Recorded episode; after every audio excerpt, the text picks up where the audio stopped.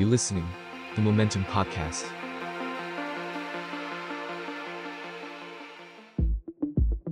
บีโฮเดอร์พอดแคสต์มองอดีตเพื่อเข้าใจปัจจุบัน สวัสดีครับ ขอต้อนรับเข้าสู่ Beholder Podcast ใน Momentum กันอีกครั้งหนึ่งนะครับ ครับ ตอนนี้เราก็เดินทางกันมาถึงตอนที่ 7 แล้วนะครับ อืม แล้วก็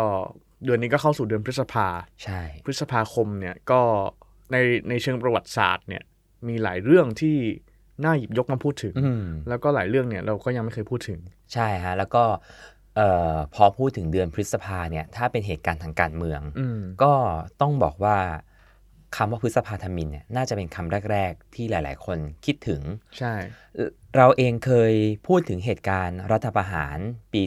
2534 มาละ อ่า ตอนรสช ครับ ถูกไหมครับ โดยเอ่อจริงๆเนี่ยผู้นำที่ที่ออกหน้าตอนนั้นเนี่ยก็คือพลเอกสุนทรคงสมพงษ์ อ่า แต่หลายๆ คนรู้ดีว่าตัวจริงเนี่ย อ่า ก็คือผบทบ ครับ พลเอกสุจินดาคราประยูน ครับ แล้วก็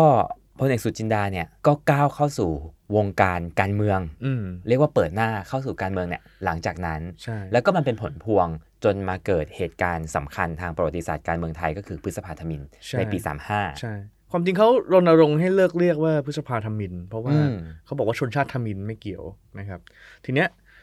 เราก็ไม่เรียกพฤษภาธมินก็ได้เราเรียกพฤษภาสามห้าหรือบางคนเรียกพฤษภาเลือด อืม จะเลือกอะไรก็แล้วแต่แต่ว่า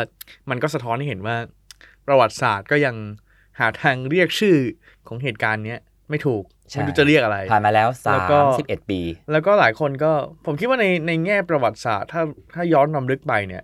ก็ไม่ได้มีความคึกคักเข้มแข็งเหมือนกับเหตุการณ์ทางการเมืองอื่นๆไม่ว่าจะ 14 6 ตุลา 14 ตุลา หรือว่าเหตุการณ์สลายการชุมนุมเสื้อแดงอะไรเงี้ย ครับ เนาะพฤษภาสามห้าเนี่ยก็ยังเป็นเหตุการณ์ที่เอ่อหลายคนอาจจะลืมไปแล้วด้วยซ้ำว่ามันเกิด อืม เกิด อืม เคยเกิดเรื่องนี้ขึ้น เดี๋ยวเราจะมาย้อนความกันนะฮะวันนี้ว่ามันเกิดอะไรขึ้นในเดือนพฤษภาสามห้าอะไรที่มันบิวอัพสถานการณ์จนมันกลายเป็นเหตุการณ์ความรุนแรงทางการเมืองไทย แล้วปริศนาอะไรที่ยังคงอยู่ แล้วผลสืบสืบเนื่องจากเหตุการณ์พฤษภาสามห้าในวันนั้น ซึ่งมีมาจนถึงทุกวันเนี้ยคืออะไรนะค ครับ รับ ก็ครบ 30 ปีพอดีก้าวเข้าสู่ปีที่ 31 ละ ใช่ใช่ก็สิ่งแรกที่ต้องพูดถึงเหตุการณ์พฤษภา 35 เนี่ย ก็ต้องย้อนกลับไปถึงรัฐธรรมนูญ 2534 อืม ถ้าเอาประวัติศาสตร์มาทาบกับตอนเนี้ยรัฐธรรมนูญ 34 กับรัฐธรรมนูญ 60 เนี่ยแทบจะไม่ต่างกันเลย อืม ก็คือรัฐธรรมนูญ 34 เนี่ย ตอนนั้นพลเอกสุจินดา ผู้บัญชาการทหารบกเนี่ย ถ้าเราจำกันได้เราคุยกันแล้วในตอนรัฐประหาร 23 กุมภาเนี่ย หลังจาก พ พ ล ล เอ เอก กชาติชาย พลเอกสุจินดาไม่ได้ขึ้นเป็นนายกเอง ใช่ครับ แต่ว่าเชิญมืออาชีพ อืม เชิญคุณอานันต์ปัญญารชุน ซึ่งเป็นอดีตปลัดกระทรวงต่างประเทศ แล้วก็เป็นเอ่อนักธุรกิจเนาะตอนนั้น อืม น่าจะเป็นประธานสภาอุตสาหกรรมเนี่ย ครับ แล้วก็เป็นผู้บริหารกลุ่มสหยูเนี่ยนเนี่ยขึ้นมาเป็นนายกเพื่อให้ภาพลักษณ์ดูดี อืม เอ่อผมเพิ่งอ่านหนังสือของเกียรตินาคิน ซึ่งทำครบรอบครบรอบเอ่อวันเกิดของเขาเนี่ย ครับ แล้วก็ทำเรื่องประวัติศาสตร์เศรษฐกิจเนี่ยคุณอานันต์ก็ให้สัมภาษณ์ว่าต้องการที่จะเป็นตัวของตัวเองมากในการเป็นนายก คือไม่อยากให้ทหารเข้ามาเข้ามาครอบงำแล้วก็ทะเลาะกับรสชเนี่ย ทะเลาะกับสุจินดาเนี่ยเยอะมากในช่วง อืม ที่เป็นนายก แล้วก็วิธีที่คุณอนันต์เลือกในเวลานั้นน่ะก็คือการสร้างฐานกำลังของตัวเอง ครับ โดยไม่ต้องอาศัยทหารสนับสนับสนุน อืม อาศัยฐานประชาชนสนับสนุน อืม แล้วก็มีความคิดรสชเนี่ยมีความคิดที่จะปลดคุณอนันต์นี่อันนี้จากคำพูดของคุณอนันต์นะครับ แต่ว่าก็ปลดไม่ได้เพราะว่าต้นทุนของแกสูง อืม ทีเนี้ยในระหว่างรัฐบาลอานันต์เนี่ยสิ่งที่เกิดขึ้นอีกอย่างที่เป็นพาราเรลกันเนี่ยก็คือการร่างรัฐธรรมนูญใหม่ อืม รัฐธรรมนูญ2534เนี่ยก็เป็นรัฐธรรมนูญที่หลายคนเรียกว่าเป็นรัฐธรรมนูญที่ค่อนข้างทุเรศ อืม อัปลักษณ์ อืม คือเราผ่านเหตุการณ์ที่เป็นประชาธิปไตยเต็มใบมาแล้วเนาะ ครับ ก็คือเราหมดยุคพลเอกเปรมใช่ไหม อ่า เราหมดพลเอ มี กชาติ การเลื ชา อก ย ตั้ง มีการเลือกตั้งมีนายกที่ควรจะมาจากการเลือกตั้ง ครับ แต่รัฐธรรมนูญ34เนี่ยมันกลับถอยหลังอีกรอบหนึ่ง อืม แปลว่าเปิดช่องนายกคนนอกได้ เอ๊ะคุณคุณมากเลยฮะ แปลว่าเอ่อสว มาจากการแต่งตั้งของรสช อ่า แล้วก็สว ก็ เลือกนะมีสิทธิ์ในการในการสรรหาอะไรอย่างงี้ เอ่อ ใช่ไหม มีมีมีส่วนร่วมในการเลือกนายกได้ อืม แต่ว่าตอนนั้นก็เอ่อสิ้นปี 34เนี่ยทายที่ครับว่าใครมีส่วนสำคัญในการร่างรัฐธรรมนูญชุดนี้ น่าจะเป็นคุณมีชัย ใช่ครับเป็นคุณมีชัยเป็นประธานร่าง อืม ดังนั้นประวัติศาสตร์มันคล้ายๆเดิม ฉะนั้นมันมีการชุมนุมตั้งแต่ตั้งแต่สิ้นปี 34แหละที่ลานลานพระรูปทรง ครั ม้า บ เนาะลานพระรูปทรงม้าแล้วก็ ก็คือพูดง่ายๆตั้งแต่หลังรัฐประหารไม่นานมันก็มีการต่อต้านเกิดขึ้น ก็ เรื่ ไม่กี่เดือ อน ยๆ น่ะ อะไรอย่างเงี้ย ก็ ถูกไหม ก็มีน้ำนูนแล้วแล้วก็คุณอนันต์เนี่ยก็ก็ตั้งมั่นไว้ตั้งแต่แรกว่าเอ้ยขออยู่ปีเดียวพอ แล้วก็ อืม เลือกตั้งเพราะว่า อืม ก็ไม่ใช่สิ่งที่คุณอนันต์จะอยากเป็นอยู่แล้ว อ่าก็เหมือน แล้ อ วก็ ยู่เพื่อจัดการเลือกตั้งอะไรแบบนั้น ใช่แล้วก็เขาก็ทะเลาะกับทหารบ่อย ครับ ๆเพราะฉะนั้นเนี่ย คุณอนันต์วิธีการก็คือเอ่อเรื่องรัฐธรรมนูญไม่เกี่ยว อืม เอ่อบริหารประเทศอย่างเดียว อืม แล้วก็พอบริหารประเทศเสร็จร่างร่างรัฐธรรมนุนผ่านก็รีบเลือกตั้งซะให้เกิด ครับ การเปลี่ยนผ่าน ครับ ทีเนี้ยถ้าเราเอาประวัติศาสตร์มาทาบกับรัฐธรรมนูล60 อีกเนี่ย ก็จะเห็นอีกเรื่องหนึ่งก็คือ พอใกล้ๆจะเลือกตั้งเนี่ย ทหารที่อยู่ในรอสชรอสชนะฮะไม่ใช่คอสช อืม ก็ไปมีส่วนในการตั้งพรรคการเมือง อ่า ตอนนั้นชื่อพรรคสามัคคีธรรม ก็พูดง่ายๆเป็นพักทหาร เออเป็นพรรคทหาร แล้วก็ที่ที่ที่น่าสนใจก็คือเอาคนที่เคยถูกรัฐประหารมาเนี่ยมา ครับ ร่วมอยู่ด้วย อืมอืม ก็มีโปรย้ายค่ายแล้วนั้นก็มีโปร อืม ย้ายค่ายแล้วมีคนที่โดนกล่าวหาว่าคอร์รัปชันอะไรเนี่ยมาอยู่ด้วย อ่า แล้วก็อยู่กันได้เยอะ ผลปรากฏว่าพอเลือกตั้งเนี่ย ก็กลายเป็นว่าชนะครับ พรรคสามัคคีธรรมเนี่ย อืม ได้สอสอเยอะสุด 79 ที่นั่ง อืม แล้วก็แต่ว่าสิ่งที่เปลี่ยนสิ่งที่สิ่งที่พรรคสามัคคีธรรมเอาชนะไม่ได้ก็คือสนามกรุงเทพมหานคร อืม สนามกรุงเทพมหานครเนี่ยตอนนั้นเป็นพลังธรรมฟีเว อื อ ม ร์ อืมตอนนั้นเราเคยพูดถึงกันในตอนที่ผ่านๆมาว่า ใช่ เลือกตั้งปี 35เนี่ยมันเป็นจุดกำเนิดของนักการเมือง อ่า แนวหน้าในยุคเนี้ยหลาย ๆ คน ใช่ ไม่ว่าจะเป็นคุณหญิงสุดารัตน์เกยุราพันธ์ ใช่แล้วก็คุณอ คุ ภิ ณ สิ อ ทธิ ภิสิทธิ์เวชชาชีวะ ใช่ แล้วก็อันนี้ก็คือ 2 คนที่ยังหยิดเหลือรอดอยู่ทุกวันนี้ อืมอืม หลายคนก็ล้มหายตายจากไปหมดละ ทีเนี้ยคุณอภิสิทธิ์นี่น่าสนใจเพราะว่าประชาธิปัตย์ก็เกือบสูญพันธุ์หมดในกรุงเทพเหมือนกัน คุณอภิสิทธิ์โผล่มาคนเดียว อืม ส่วนคุณสุดารัตน์เนี่ยอยู่กับคุณจำลองใช่ไหม อืม ก็ก็พลังธรรม ทีเนี้ยหลังการเลือกตั้งเนี่ยปรากฏว่าคุณนรงค์มงวันเนี่ยซึ่งเป็นหัวหน้าพรรคสามัคคีธรรม ครับ พ่อเลี้ยงนรงค์มาจากเมืองแพร่เนี่ย อืม เอ่อควรจะได้เป็นนายก อืม แต่ว่ากลับไม่ได้เป็น เพราะว่า ครับ แกไปถูกแบล็คลิสต์จากสหรัฐอเมริกาบอกว่าเออแกมีส่วนผัวพันกับการส่งออกยาเสพติด ทีนี้ก็เรื่องยุ่งแล้วว่า อืมจะเอาอะจะเกิดอะไรขึ้นจะจะทำยังไง จะทำยังไงให้บ้านเมืองไปต่อได้ อืม ถ้านรงค์ไม่ได้เป็นนายกก็ควรจะให้คนที่อยู่ในพักอันดับสอง อืม เป็นนายกถูกไหมหัวหน้าพัก อืม ซึ่งก็คือพลอากาศเอกสมบุญหงษ์ ครับ แต่ไม่ใช่ฮะก็คือกลับกลายเป็นพลเอกสุจินดาคราประโยชน์ขึ้นเป็นนายกแทน อืม ทีเนี้ยสุจินดาเคยพูดไว้ตั้งแต่ประมาณสิ้นปีตั้งแต่ตอน ครับ ร่างร่างรัฐธรรมนูญเสร็จ ซึ่ง อือื มันเปิดช่องให้มีนายกคนนอกอยู่แล้ว ครับตัว เอ่อ แนวสื่อต้องไปถามแหละ เออ ว่าเขียนช่อง เขียน แบ อบ ย่างเงี้ นี้ ย จะขึ้น เอ มา อ เป็นนายกเองใช่ไหมครับ ใช่ เขาบอกว่าเขาไม่เป็นไม่มีทางเป็น ไม่มีทาง เออ ม อื ปรากฏว่าสุดท้ายสุจินดาเป็น มันก็เลยทีเนี้ยมันก็เลยกลายเป็นขบวนการชุมนุมแล้ว อ่ะมันมีคำพูดใช่ไหมที่ อืม ที่เป็นแบบถูกเอามาใช้ ใช่ ในภายหลังเยอะมากก็ไม่แน่ใจว่าอันนี้คือคำพูดที่พลเอกสุจินดาพูดเองถูกไหมครับ ที่บอกว่า เสีย เสียสั สั ต ต ว์ ว์ เพื่ เพื่ อ อ ชา ชา ติ ติพูดเองครับพูดเองในส อ่า ภาเสียสัตว์เพื่อชาติก็มาจากเอ่อการแถลงนโยบายต่อรัฐสภา อืม เอ่อคุณสุจินดาเนี่ยบอกว่าจำเป็นต้องมาเป็นนายก อืม ด้วยเหตุผลสำคัญสองเรื่อง อืม หนึ่งคือมีความคิดของบุคคลบุคคลหนึ่งในการตั้งสภาเปรสิเดียม อยากจะเป็นประธานาธิบดี โโ อันนี้ก็หมายถึงว่าถึงพลเอกชวลิตยงใจยุทธซึ่ง โอเค เป็นหัวหน้าพรรคความหวังใหม่ ครับ แล้วก็สองมีกลุ่มบุคคลจะตั้งศาสนาใหม่ อืม ซึ่งอันนี้ก็หมายถึงพลตรีจำลองสีเมือง อ่า แล้วก็เลย เรื่องสันติ มีความ อโศ จำ ก เป็น มีความจำเป็นที่จะต้องเป็นนายกเพื่ออ ม เพื่อจัดการคนพวกนี้ อืม ซึ่งก็ไม่น่าเชื่อนะฮะสองห้าสามห้าเนี่ย เราจัดการคอมมิวนิสต์มาได้สักสิบยี่สิบปีแล้วเนี่ย มันก็ยังมีเหตุผลอะไรอย่างนี้อยู่เนาะ แต่ว่าก็นั่นแหละ ก็พลเอกสุจินดาก็ก็อาศัยเรื่องนี้ในการเป็นนายก ซึ่งโอเคแน่ละพอมันอ้างเหตุผลอย่างเงี้ย เสียงในสภาก็โหฮากันเต็มสภาแหละ อืม แล้วก็พอพลเอกสุจินดาอ้างอย่างเนี้ย ก็เลยนำไปสู่ขบวนการชุมนุม ซึ่งการชุมนุมในช่วงแรกเนี่ย ก็เป็นการชุมนุมของบรรดานักธุรกิจ ตอนนั้นเขามีคำหนึ่งว่าม็อบมือถือ อ่าอ่าก็ ตอนนั้ เป็น นเนี่ย ชนชั้นนำหน่อยล่ะ มือถือมอ t ต r o ล่าเนี่ย เพิ่งเริ่ม เพิ่งเริ่ม เครื่องใหญ่ แสน ๆใช่ไหม ก็มีรุ่นกระดูกหมาใช่ไหม อืม มีรุ่น ก ก ระ ระ ติ ติ ก ก น้ำ น้ำอ่า อืม อันเนี้ยแหละในยุคเนี้ยก็คือหิ้วมือถือพวกเนี้ยมาชุมนุมด้วย ครับ แล้วก็สองมันก็คือการการการรวมกันของนักศึกษาเนาะตอนนั้นก็มีเครือข่ายสนนทโดยอาจารย์ปริญญาเทวานรมิตรกุล ซึ่งปัจจุบันเป็นอยู่ที่ธรรมศาสตร์เนี่ย ครับ ก็ก็เป็นผู้นำนักศึกษาในเวลานั้น แล้วก็อีกส่วนหนึงก็คือนักศึกษารามคำแหงเนาะ อืม มีคุณจตุพรพรหมพันธ์เนี่ยก็ ครับ ก็เริ่มชุมนุมในยุคนี้ อืม นะฮะแล้วอีกส่วนหนึ่งเนี่ยก็คือพรรคการเมือง ในเวลานั้นเนี่ยพรรคการเมืองทุกพรรคซึ่งเป็นฝ่ายค้านเนี่ยก็จับมือกันว่า จะต้องร่วมกันต่อต้านการสืบทอดอำนาจของทหาร อืม มีพรรคอะไรบ้าง มีพรรคเอ่อพลังธรรมเนาะของคุณ เป็น จำลอง ผู้นำฝ่ายค้านด้วยไหมฮะ เอ่อตอนนั้นถ้าเสียงฝ่ายค้านเยอะที่สุดผมไม่แน่ใจว่าเป็นพลังธรรมหรือเป็นประชาธิปัตย์อยู่ประมาณเนี่ย อื แต่ว่าพลังธรรมก็ก็ไปชุมนุม อืม ประชาธิปัตย์ก็ไปชุมนุม อืม แล้วก็ความหวังใหม่ของพลเอกชวลิตก็ไปชุมนุ อื ม ม ก็ร่วมกันก็เป็นก็ประสานกันอย่างดีว่า ครับ จะต้องจัดม็อบในการที่จะจัดการพลเอกสุจินดา อืม แล้วม็อบเนี่ยก็ขยายตัวไปเรื่อย ครับ ๆเอ่อมีคุณฉลาดวรชัด ซึ่งอดอาหารเนาะประท้วง อืม พลเอกสุจินดา สักพักพลเรือจำลองก็อดอาหารบ้าง แล้วก็เนี่ยก็ชุมนุมกันตั้งแต่เดือนเมษายนจนถึงเดือนพฤษภาคม ครับ ปีสาม ก็ชุม ห้า ชุมนุมกันเป็นเดือน อืมอืม บะกลับบ้านบ้างชุมนุมใหญ่บ้างไปมาแบบ ค ไป รับ มาไปมาบ้าง แต่ว่าเอ่อจุดที่เริ่มที่จะเริ่มที่จะหนักหน่วงเนี่ยก็คืออยู่ที่เดือนช่วงเดือนพฤษภา อืม เดือนพฤษภาเนี่ยมันก็ ผมก็ไม่แน่ใจนะทำไมประวัติศาสตร์ไทยทุกครั้งเนี่ย พฤษภาถึงเป็นช่วงเวลาที่การชุมนุมมันจะเขม่งเกลียวที่สุด อืม ถ้าเราย้อนกลับไปหลายครั้งก็เป็นอย่าง ใช่ นี้ ใช่ในปี เมษา ห้าสามอะไรอย่างเงี้ย ห้าสองห้าสามเอ่อแม้กระทั่งห้าเจ็ดใช่ไหมกบปปสก็ใช่ ใช่เพราะการรัฐประหารเกิดขึ้นในเดือนพฤษภาคมเช่นเดียวกัน ใช่ใช่สิ่งที่น่าสนใจก็คือเออแล้วการชุมนุมซึ่งชุมนุมโดยสงบสันติเนาะ ครับ มันไปสู่การสลายการชุมนุมได้ยังไง มันกลายเป็นจบลงด้วยความรุนแรงได้ยังไง สิ่งที่เรารู้กันก็คือถ้าถ้ามวลชนปลุกได้ถึงระดับหนึ่งเนี่ยถ้ามา ครับ ด้วยความสงบเนี่ยไม่ว่าคุณจะมีคนเป็นแสนเป็นล้านคนเนี่ยไม่ว่าคุณจะเอ่อมาอย่างไรก็แล้วแต่เนี่ยมันจะไม่สามารถเปลี่ยนอะไรได้ อืม ถ้าไม่มีความรุนแรง อันนี้คืออ อืม คือบทเรียนทุกครั้งในการชุมนุมในประเทศไทยเนาะ ก็เลยมีฝ่ายยุทธวิธีเนาะที่พยายามจะให้ม็อบเนี่ยมี movement ตลอด ครับ ทำยังไงก็ได้ที่จะ อืม นำไปสู่ อืม การจับสลาย หรือนำไปสู่ความรุนแรง ต้องมีกิจกรรมอ่ะ เอออันนี้ก็คือก็คงก็คงมีคนมันถึงกลายเป็นว่า มีมือที่สามตลอดเวลา อืม ในม็อบเนี่ยก็เพราะว่าเขาต้องการให้มันเกิดจุดเปลี่ยนบาง คือ อย่าง ซึ่งนำไปสู่ความรุนแรง ซึ่งจะเปลี่ยนรัฐบาลได้ มันมันมันมีทั้งสองฝั่งความ อ่า เชื่อที่ที่อยากให้มีอะไรบางอย่างเกิดขึ้น เพื่อ ใช่ จะหาเหตุในการสลาย ใช่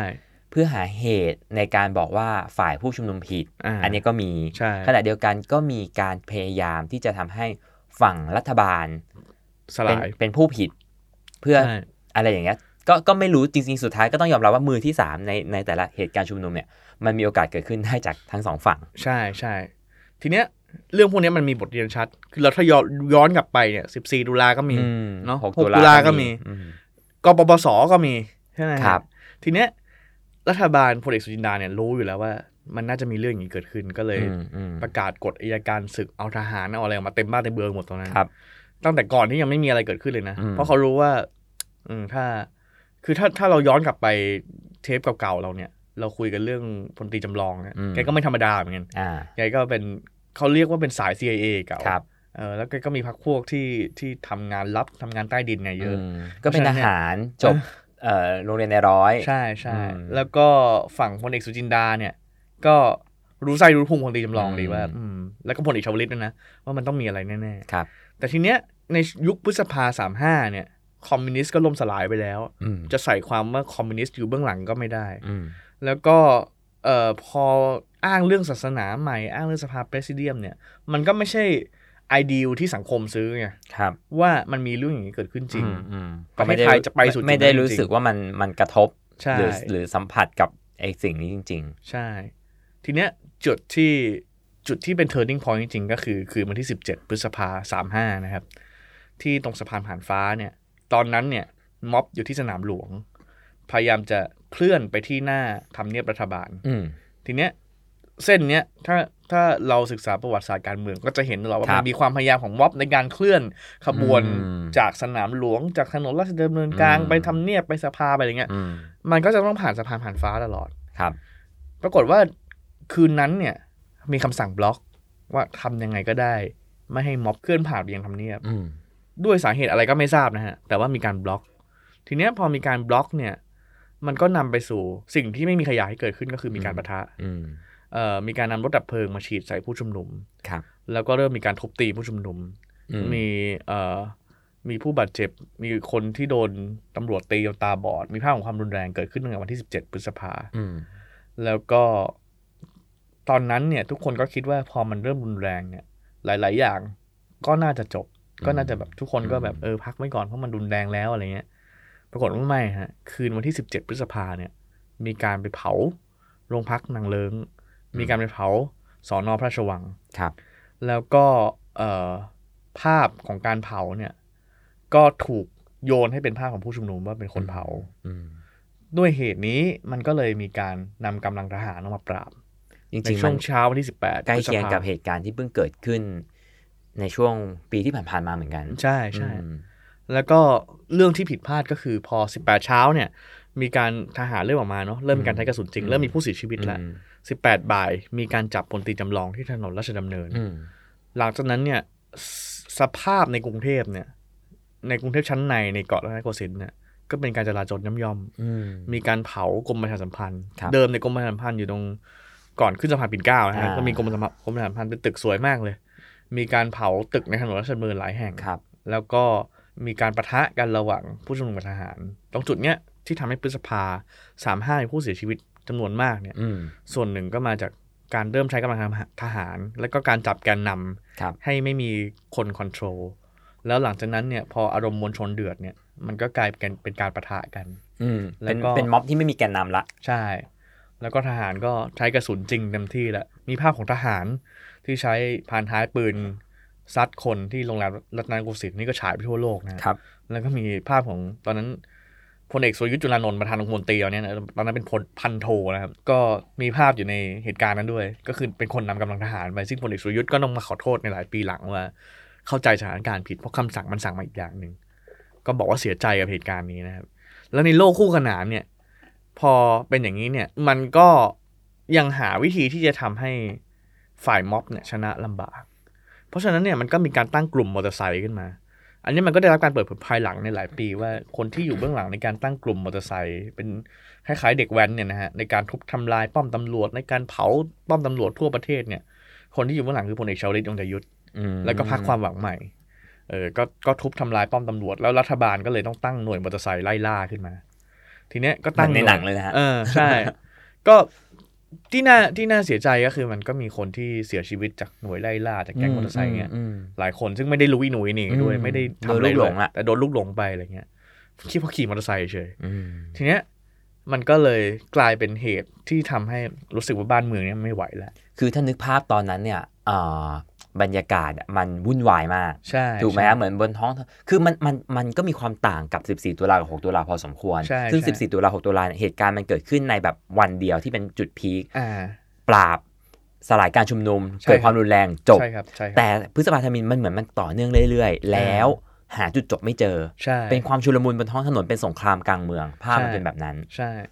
ทีนี้ก็มีความพยายาม พอรู้ว่าพอฝ่ายผู้ชุมนุมรู้ว่าไม่สามารถชุมนุมต่อได้ อืม โดยสงบที่ถนน อืม ราชดำเนิน เพราะว่ากลายเป็นสมรภูมิรบไปแล้ว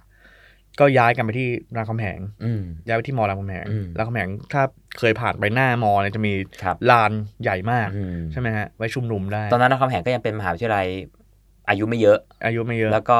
เป็นมหาวิทยาลัยเปิดแห่งแรกแห่งเดียวในตอนนั้ ใช่ น ใช่ก็ชุมนุมกัน ตอนแรกจะไปชุมนุมก็ก็เตรียมชุมนุมแล้ว แล้วก็ก็มีข่าวลือเยอะว่าคืนวันคืนวันที่ 20เนี่ยซึ่งย้ายไปที่รามคำแหงเนี่ย รัฐบาลจะสลายการชุมนุมครั้งใหญ่ ครับ ม ตอนนั้นเนี่ยภาพที่หลายคนกลัวคือภาพของเหตุการณ์ที่เทียนอันเหมือน อืม ที่ประเทศจีน อืม ซึ่งเกิดขึ้นประมาณสามปีก่อนหน้านั้ เพราะมัน น เป็นพื้นที่ปิด ใช่ใช่แล้วก็กลัวว่าเออจะเอารถถังเอาอะไรมาปราบ ครับ แน่แต่ว่าคืนนั้นก็ปรากฏว่ามีโทรทัศน์รวมการเฉพาะกิจออกมา อืม ก็คือในหลวงรัชกาลที่ 9 ใส่สูตรเนาะ อืมอืม ออกมาแล้วก็คุยแล้วก็เรียกพลตรีจำลอง ซึ่งโดนจับแล้วนะตอนนั้ ครั น บ พลตรีจำลองโดนจับโดนควบคุมตัวเนาะ อืม พลเอกสุทินดาเข้ามา แล้วก็มีอีกสองคนก็คือพลเอกเปรมตินสุรานนท์ซึ่งเป็นองคมนตรีตอนนั้ ครับ นไม่ได้เป็นประธานเนาะแล้วก็คุณสัญญาธรรมศักดิ์ อืม อ่าซึ่งเป็นประธานองคมนตรีเข้ามา ก็ถ้าใครได้อ่านหนังสือประวัติศาสตร์ หรือผมไม่แน่ใจว่าทุกวันนี้ในในหนังสือเรียนยังมีหรือเปล่า แต่ถ้าถ้ารุ่นเราอ่ะจะมี มี ภาพนี้อยู่ น่าจะยังมีน่าจะยังมี ก็เป็นภาพประวัติศาสตร์แหละ ใช่ แล้วก็เป็นภาพที่ในเชิงสัญลักษณ์ของเออการเข้ามาแก้ไขปัญหาทางการเมืองของ ใช่ สถาบันพระมหากษัตริย์ ใช่ ที่ที่ถูกหยิบยกขึ้นมาพูดถึงโอ้โหหลายหลายครั้ง ใช่ แล้วพระราชดำรัสในหลวงรอเก้าในเวลานั้นนะครับ ทุกคนก็จะบอกว่ากลินใจ อืม ในหลวงท่านท่านพูดว่าชนะบนซากปรักหักพังประเทศชาติเสียหาย อืม อืมแล้วก็ให้ทุกคนหยุดทะเลาะกัน อืม หยุดตีกัน ครับ ก็เลยกลายเป็นเป็นว่าเอ่อตามมาด้วยพลตรีจำลอง บอกว่าจะหยุดจะหยุด อืม แล้วก็ตามมาด้วยการลาออก ลาออก ของพลเอกสุจินดาก็แถลงข่าวคู่กัน แต่ที่น่าสนใจก็คือก่อนลาออกไม่นาน ก็มีการออกกฎหมายรัฐสภามีอยู่นะครับ อืม ไม่ได้เหมือนสมัยหลังๆ ก็มีการออกพระราชบัญญัตินิรโทษนิรโทษกรรม อืม ทุกฝ่าย อืม ฉะนั้นเหตุการณ์พฤษภาสามห้าก็เลยเป็นอีกหนึ่งประวัติศาสตร์ที่เราไม่สามารถรู้เลยว่าใครเป็นคนผิด จับมือใครดมไม่ได้ เพราะวันนี้โทษกรรมแล้วจบแล้ว เพราะวันนี้เขาสกรรมแล้วคื อันนี้ จบ เหมาเข่งของจริง อันนี้เหมาเข่ง แล้วก็มันมันกลายเป็นว่าทุกครั้งที่เกิดเหตุการณ์อะไรอย่างเงี้ย ครับ มันจะต้องมีการออกกฎหมาย อืม อะไรทำนองเนี้ยตลอดเออซึ่งมันไม่ไม่เคยสามารถเอาผิดทหาร ไม่เคยสามารถเอาผิดตำรวจ ไม่มีใครรู้ว่าการตัดสินใจในระดับเบื้องบนในวันที่เกิดเหตุเหตุการณ์ขึ้นเนี่ย ตัดสินใจโดยใช้พื้นฐานข้อมูลอะไร ว่าม็อบทำอะไร ว่าข้างบนว่ารัฐบาลเนี่ยมองไปที่ม็อบอย่างไร ถึงได้ตัดสินใจอะไรอย่างนี้ออก อื มา ม เนาะทีนี้มันก็พอเป็นอย่างเงี้ย พอสุจินดาลาออกพอดีจำลองยุติม็อบทุกอย่างมันก็ควรจะจบ แต่มันเกิดสุญญากาศแล้วนะ เออเกิด นา สุญ ย ญาก กาศแล้ว ไม่มี อันนี้ก็เป็นเป็นอีกช่วงหนึ่งที่มันมากในประวัติศาสต อื ร์ ม ไทย มีชัยฤชุพันธ์ตอนนั้นเป็นรองนายกเนาะใน อืม รัฐบาลสุจินดาเนี่ยก็รักษาการนายกสั้น ครับ ๆ แล้วก็ทีเนี้ยถ้าถ้าใช้กระบวนการสภาปกติเนี่ยก็ควรจะมีการเลือกคุณสมบุญระหง อืม ซึ่งเป็นทหารอากาศนะพลอากาศเอกสมบุญระหงเนี่ยจากพรรคชาติไทยซึ่งเป็นหัวหน้าพรรคเนี่ย ครับ ขึ้นเป็นนายก อืม แต่คนเนี่ยยี้ไปแล้ว ตอนนั้นเขาแบ่งกันแล้ว รู้สึกว่าพวกที่ เป็นฝ่ายรัฐบาล เป็นมือเปื้อนเลือดอ่ะ อืม เออ ม คือก็คือ พรรคร่วมรัฐบาล พรรคร่วมทั้งมาทั้งหลายเนี่ยมือเปื้อนเลือดหมด ไม่ ครั ว่า บ จะสามัคคีท อืม ำไม่ว่าจะชาติไทย ชาติไทยนั้ อื น ม คุณบรรหารไม่มีบทบาทนะเป็นเลขาธิการพรรค ชาติไทยเนี่ยต้องบอกว่าเป็นพรรคหนึ่งที่ในประวัติศาสตร์การเมืองเขาเก่งมาก อ่า เขาอยู่กับ ทุกรัฐบาล ใช่ใช่ แบบโอ้โหแบบเก้าในสิบเลยละกัน ใช่ใช่เขาก็จะมีโอกาสที่เขาเป็นเป็นเป็นฝ่ายค้านน้อยมาก อ่า เดี๋ยวเดี๋ยวไว้ว่างๆเดี๋ยวมาพูดเรื่องตำนาน อ่า คุณบรรหารเนาะน่า อ่า สนุกเอ่อมีชาติไทยเนาะมีประชากรไทยของคุณสมบัติ อืม มีพรรคมวลชนมากกับภาพอะไรกันเล็ก ครับ ๆอีกจำนวนหนึ่งพวกเนี้ยในเวลาต่อมาเขาเรียกว่าเป็นพรรคมารเป็นพวก อืม มือเปื้อนเลือด อืม ในการสลายการชุมนุมเนาะเอ่อโดยขั้นตอนปกติก็ควรจะต้องเสนอชื่อพลอากาศเอกสมบุญขึ้นเป็นนายก ครับ เพราะว่ามีสสเจ็ดสิบกว่าคน อืม เนาะอันดับสองแล้วก็ตอนนั้นเนี่ยดอกเตอรอาทิตย์อุไรรัตน์เนี่ยเป็นประธานสภาผู้แทนราษฎร อืมอธิการมรังสิตปัจจุบัน ก็ลาออกแล้วนี่ อ๋อ ลาออกยัง ไม่แน่ใจ รู้สึกจะลาออกแล้ว อ่าครับ ถ้าโดยขั้นตอนปกติเนี่ย อาทิตย์อุไรรัตน์เนี่ยจะต้องเสนอชื่อสมบุญระหงษ์ อ่า เป็นนายกคนต่อไป ก็คือพรรคการเมืองอันดับที่สองแหละ ใช่ แต่ปรากฏว่าไม่ฮะในวันนั้นเนี่ย อืม มีการเปลี่ยนชื่อกัน อืม เปลี่ยนชื่อกันกระทันหันพลอากาศเอกสมบุญเนี่ยก็รออยู่ที่บ้านแล้วใส่ชุดขาว อ่า นึกภาพออกเวลาที่ อ่า จะแต่งตั้งโปรดเกล้านายก สมัยก่อนเนี่ยเวลาจะโปรดเกล้านายกเนี่ยเขาจะมีเอ่อประธานประธานสภาจะไปที่บ้าน แล้วก็นำพระบรมราชโองการโปรดเกล้าไป ให้แล้วก็จัดพิธี ใช่ พิธีนี้ก็จะมีเปิดกรวยใช่ไหม ใช่ แล้วก็รับตำแหน่งนายก อ่า แล้วก็ก็จะใส่ชุดขาวนี่แหละ ครับ เพราะว่าต้องทำพิธีนี้ อืม เพื่อจะศักดิ์สิทธิ์มากแต่ตอน อืม ตอนหลังเนี่ยเขาไม่ค่อยทำที่บ้านแล้ว ตอนหลังเราไม่ค่อยเปลี่ยนนายกเราเลยจำไม่ค่อยได้ พลเอกประยุทธ์นี่ทำที่ทำเนียบ ทำที่ทำเนียบครับ แล้วก็คุณยิ่งรักษณ์เนี่ย ยิ่งรักษณ์ชินวัตร ท่าน เนี่ย ที่พักไหมฮะ ทำที่พัก ใช่ ใช่ใช่ก็ก็ไม่ค่อยมีใครเปิดบ้านแล้วบ้านเป็นที่ส่วนตัวนะ อืม ทีเนี้ยปรากฏว่าพลเอกพลอากาศเอกสมบูรณ์เนี่ยแต่งชุดขาวแล้ว สื่อมวลชนเต็มบ้านไปหมดแล้ว เปิดแชมเปญกันแล้วด้วย ครับ ปรากฏว่ารถของคุณอาทิตย์อุไรรัตน์ ไม่ เนี่ย มาทางนี้ ไม่ได้ไป บ้าน พลอากาศเอกสมบูรณ์แต่ไปบ้านของคุณอนันต์ปัญญาชุน อืม เออก ลับ ก็ ไป เลย ที่คุณอานันต์อีกครั้งหนึ่ง ก็เลยกลับมาที่คุณอนันต์อีกครั้ง ครับ แสด แล้ ง วก็ ว่ารอบเนี้ยเขาใช้กลไกของรัฐธรรมนูญที่ให้คนนายกคนนอกเข้ามาได้ ใช่ อืม ก็คือก็คือการย้อนสอนฮะเออเอา ค ค รั น บ นอกเข้ามาแล้วก็ใช้วิธีนี้เลย แล้วก็คุณอนันต์ก็ก็ไปไปที่บ้านคุณอนันต์คุณอนันต์ก็เป็นนายก ครับ แล้วก็คุณอนันต์ก็ก็เป็นจุดเปลี่ยนประวัติศาสตร์ไทยเหมือนกัน อืม ว่าเอ่อการที่ไม่ได้เสนอชื่อสมบุญเนี่ยเสนอชื่อคุณอนันต์เนี่ย ครับ มันก็นำไปสู่การยุบสภา อืม แล้วก็รีบเลือกตั้ง เลือกตั้งใหม่ เพื่อจะแก้ปัญหา เพราะว่า ครับ ถ้าพลอากาศเอกสมบุญก็เป็นนายกก็ประวัติศาสตร์ก็คงจะเปลี่ยนไปก็คงจะยื้อไปอีกสักพักหนึงอะไร อืม เงี้ย อืมก็เป็นรัฐบาลชุดเดิมแล้วไปสู้กันในสภาหรือเปล่าอะไรอย่างเงี้ยแบบนั้น ใช่ ไป ใช่ คุณอาทิตย์อุไรรัตน์ก็ได้รับการยกย่องว่าเป็นวีรบุรุษประชาธิปไตยเหมือนกันกับการเปลี่ยน อ๋อ เปลี่ยนเปลี่ยนคนเปลี่ยนนาเพราะเพ ยก ราะตอนนั้นคนน่ะ เออ ไม่ไม่ชอบพักร่วมรัฐบาลอยู่ ใช่ แล้วไง ใช่ใช่ แล้วก็วิธีแก้ปัญหาของคุณอนันต์ก็น่าสนใจนะฮะ ครับ คุณอนันต์เนี่ยตอนรอบสองเนี่ย อืม ก็อยู่ไม่กี่เดือนสองสามเดือน อืม แล้วก็ตอนนั้นเนี่ย เอาเข้าจริงแกไม่ทำอะไรกับกองทัพก็ได้นะ ครับ แกจะปล่อยไปตามปกติกัน อื นะ ม แต่แกจัดการคนที่เกี่ยวข้องกับเหตุการณ์เดือนพฤษภาออกหมด อืม เอ่อจปรห้าซึ่งเคยเป็น อืม ใหญ่เนี่ยก็หลุดจากวงจรอำนาจเกับหมด ครับ แล้วก็เอานายทหารซึ่งไม่ยุ่งเกี่ยวกับการเมืองมาเป็น อืม เป็นพบทบแท อื น มอืม เพื่อจะสลายขั้วของทหาร ครั ไม่ บ ให้เข้ามายุ่งเกี่ยวกับการเมือง อืม แล้วก็ในเวลานั้นเนี่ย หลังจากเหตุการณ์พฤษภาสามห้าเนี่ย ค ท รับ หารเนี่ยไม่สามารถใส่ชุดทหารออกไปเดินบนท้องถนนได้เลยนะ คือ คนเกลียดมากเพ ถ้า ราะรู้สึกว่าใช้กำลังกับกับกับประชาชน ถ้าเป็นคนในยุคยุคเขาเรียกว่าอะไรดีคะเจนเจนว อืม หรือรุ่นรุ่นเราอย่างเงี้ย ใช่ ที่ที่ยังพอทันผลพวงของพฤษภา ครับ สามห้าเนี่ยมันก็จะเห็นว่าเอ่อทหารเข้ามายุ่งเกี่ยวกับการเมืองเนี่ยค่อนข้างน้อย ม ก็ต้องยอมรับว่าเหตุการณ์พฤษภาธมินมันทำให้ ทหารหลุดออกจากวงจรการเมืองไปพอสมควร ใช่ เราแทบจะจดจำชื่อผบทบ ไม่ได้ ไม่ได้ ใช่ แล้วก็ผบทบส่วนใหญ่มาก็ไปแบบ ใช่ แบบในระยะเวลาไม่ ปี นาน สองปีปีสองปีอะร ใช่ไหม อย่างเงี้ฮะยครับ เอ่อนอกจากนั้นเนี่ยมันมีอีกเรื่องหนึ่งที่ตามมาแน่นอนก็คือก็คือรัฐธรรมนูญ 40 ใช่ ที่เอ่อให้ความสำคัญกับประชาธิปไตย ใช่ แบบแบบเต็มที่ อืม ให้สิทธิเสรีภาพค่อนข้างกว้าง และก็ต้องยอมรับว่าจนถึงปัจจุบัน หลายๆคนก็บอกว่ารัฐธรรมนูญ 40 ก็ยังเป็นรัฐธรรมนูญที่มีความเป็นประชาธิปไตยที่สุดในประวัติศาสตร์การเมืองไทยอยู่ดี ใช่รัฐธรรมนูญ40 เนี่ยก็เกิดขึ้นจากเหตุการณ์พฤษภา35 นี่แหละ อืม ก็คือทุกคนเนี่ยเห็นตรงกันว่าปัญหาใหญ่ที่ทำให้มันเกิดวิกฤตการเมืองเนี่ยก็คือการมีรัฐธรรมนูญแบบรัฐธรรมนูญ ครับ 34 ของคุณมีชัยเนี่ย อืม เออมันกลายเป็นปัญหาใหญ่ ฉะนั้นเราต้องการรัฐธรรมนูญที่หนึ่งทำให้รัฐบาลมีเสถียรภาพเนาะ อืม ไม่ต้องเป็นพักการเมืองผสมหลายพรรค ครับ สองเราต้องปิดทางนายกคนนอก อืม ไม่ให้มีนายกคนนอกเข้ามาแล้วเกิดปัญหาอีกเนาะแล้วก็สามก็คือรัฐธรรมนูญควรจะต้องมีส่วนร่วมจากประชาชน อืม ทั้งหมดเนี่ยก็คือต้นทางของรัฐธรรมนูญ40 ซึ่ง ครับ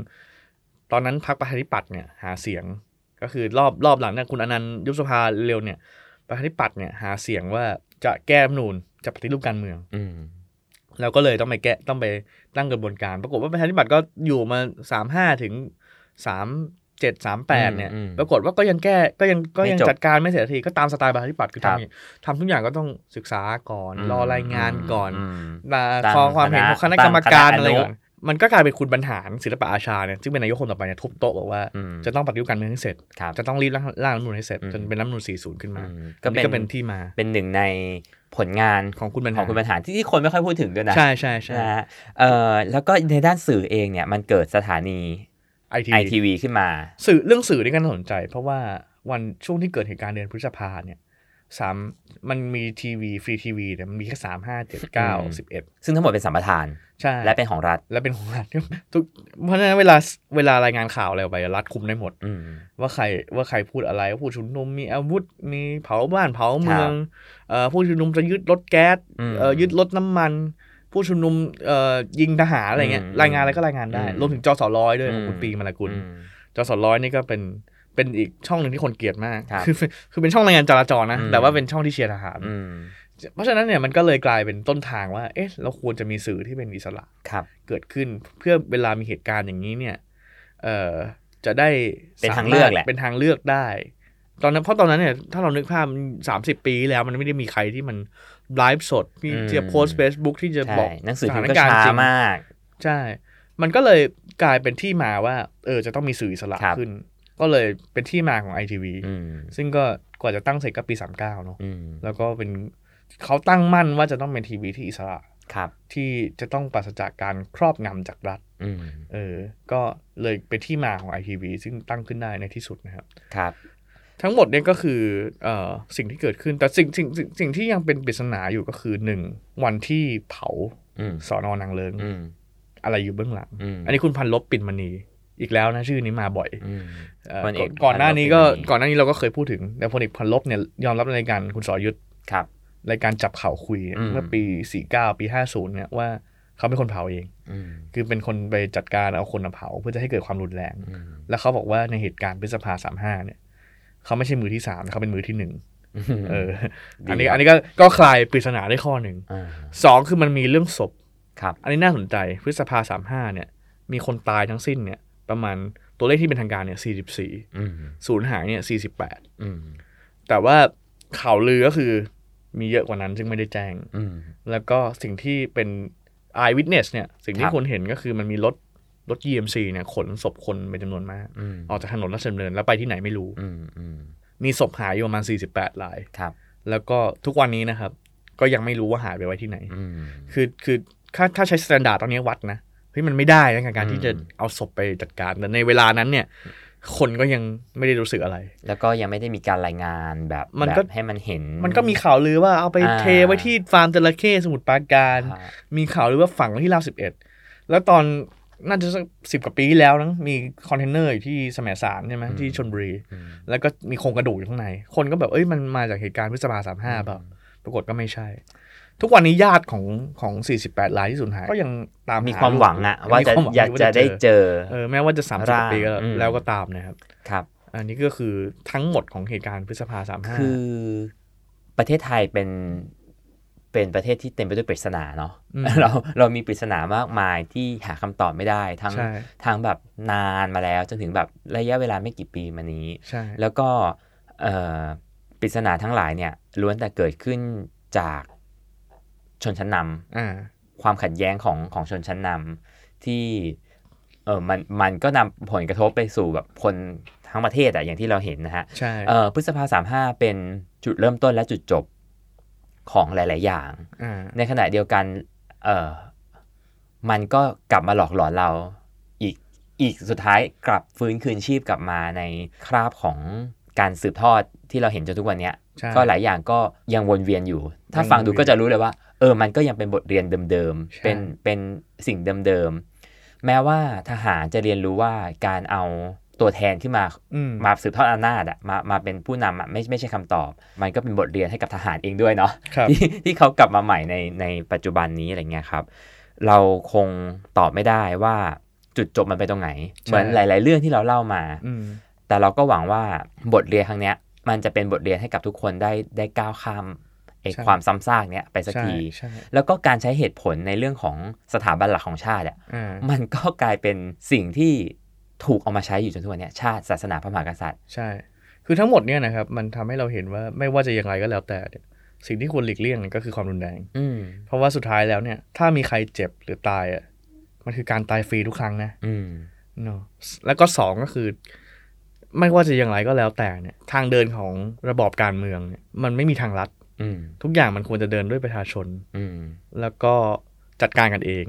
ไม่ใช่เอาอำนาจอื่น ๆมาเออเป็นเป็นเป็นเป็นที่พิง เป็นที่ค้ำ อืม เพราะสุดท้ายแล้วมันไม่มีอะไรจริงจังยั่งยืน สุดท้ายแล้วคุณจะเจอการแข่งแย่งอำนาจ สุดท้ายแล้วคุณจะเจอกับมือที่หนึ่งมือที่สองมือที่สามเต็มไปหมดในวงจรอำนาจนี้ แล้วสุดท้ายคุณก็จะเป็นเหยื่อ อืม ให้เขาจัดการเท่านั้น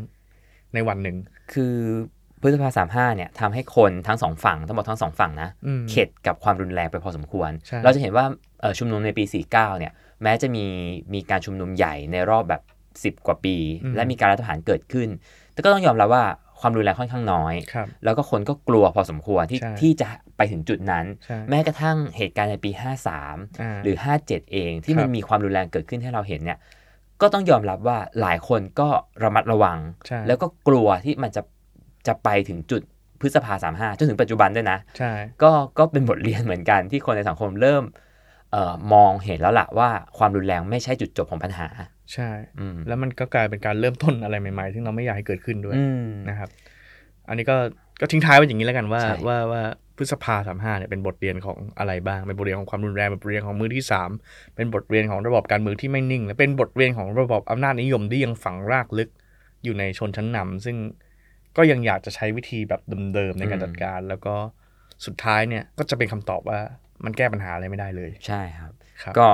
ตอนนี้ก็คงจบด้วยคำที่ทิ้งท้ายไว้แบบนี้ ครับ แต่ว่าตอนหน้าครับ ถ้าไม่มีอะไรผิดพลาดเนี่ย เราจะกลับมาพร้อมกับผลการเลือกตั้งผู้ว่ากทม ใช่ ใน